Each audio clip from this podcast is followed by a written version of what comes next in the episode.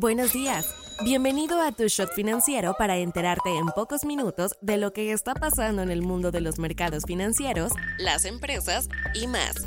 Nos encuentras todas las mañanas de lunes a viernes en tu plataforma de streaming favorita. Esto es Tu Shot Financiero, un podcast de Business Drive traído a ti por Inventa. Hoy es viernes 16 de febrero y estas son las noticias del día. ¿Con qué empezamos? Los datos preliminares de la Secretaría de Economía nos dicen que la entrada de inversión extranjera directa el año pasado estuvo en su máximo histórico y todo gracias a la relocalización de empresas. En total fueron más de 36 mil millones de dólares los que entraron al país, superando en un 2.2% lo recibido durante 2022. La mayor parte de la inversión, el 74%, fue para la reinversión de utilidades de los inversionistas extranjeros que permanecen en México, para un total de 26.7 mil millones de dólares. Otro récord. Como siempre, Estados Unidos fue el principal aportador a este monto, totalizando 13.64 mil millones o el 38%. España y Canadá completan el podio con el 10%. Después tenemos a Japón con el 8%, la Ciudad de México con el 31%, Sonora con el 8% y Nuevo León que se llevó el 7% de las inversiones.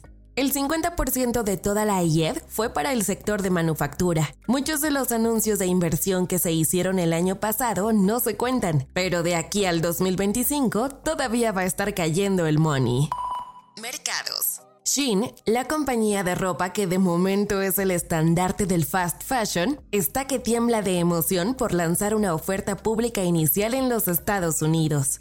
Pero en el país hay gente que no está tan emocionada al respecto. El senador republicano Marco Rubio pidió a la Comisión de Bolsa y Valores de Estados Unidos, la SEC, que bloquee a Shein de cotizar públicamente en la Bolsa de Nueva York. Rubio dice que la compañía primero debe hacer divulgaciones adicionales sobre sus operaciones comerciales y los graves riesgos de hacer negocios en China. Ya antes de eso, Shin arrastraba alegaciones sobre supuestas condiciones de trabajo forzoso.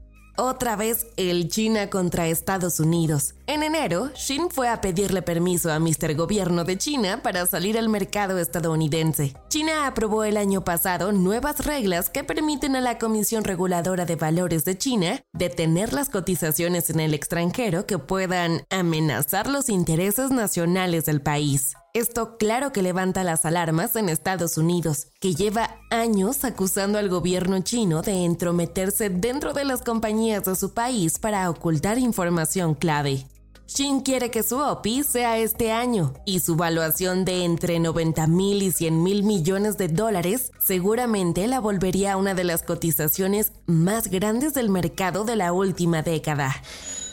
Inventa Financial Services es una empresa mexicana creada en el 2010 en la Ciudad de México con el propósito de brindarle a personas y empresas un respaldo financiero sólido para desarrollar sus proyectos empresariales, personales y o profesionales por medio de un trato personalizado y sin trámites complicados. No te vayas sin saber estas. El magnate mexicano Ricardo Salinas dijo que su televisora TV Azteca, que enfrenta una batalla legal por la falta de pago a tenedores internacionales de bonos de la empresa, cumplirá pronto lo que adeuda. El director ejecutivo de la cadena mexicana Walmex declaró este jueves que la empresa podría seguir aumentando su presencia en la segunda economía más grande de Latinoamérica, después de que 2023 fuera el año en el que abrió más tiendas en una década. Este jueves inició una huelga en Monte de Piedad luego de no lograr un acuerdo entre la directiva y el sindicato.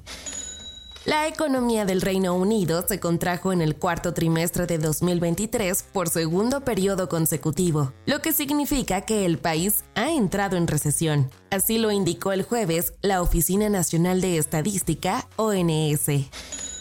Microsoft anunció que algunos de sus juegos exclusivos para Xbox llegarán a PlayStation 5 y Nintendo Switch. Este movimiento representa un cambio estratégico importante en la división de videojuegos de la compañía, con el objetivo de expandir sus juegos más allá de sus propias consolas.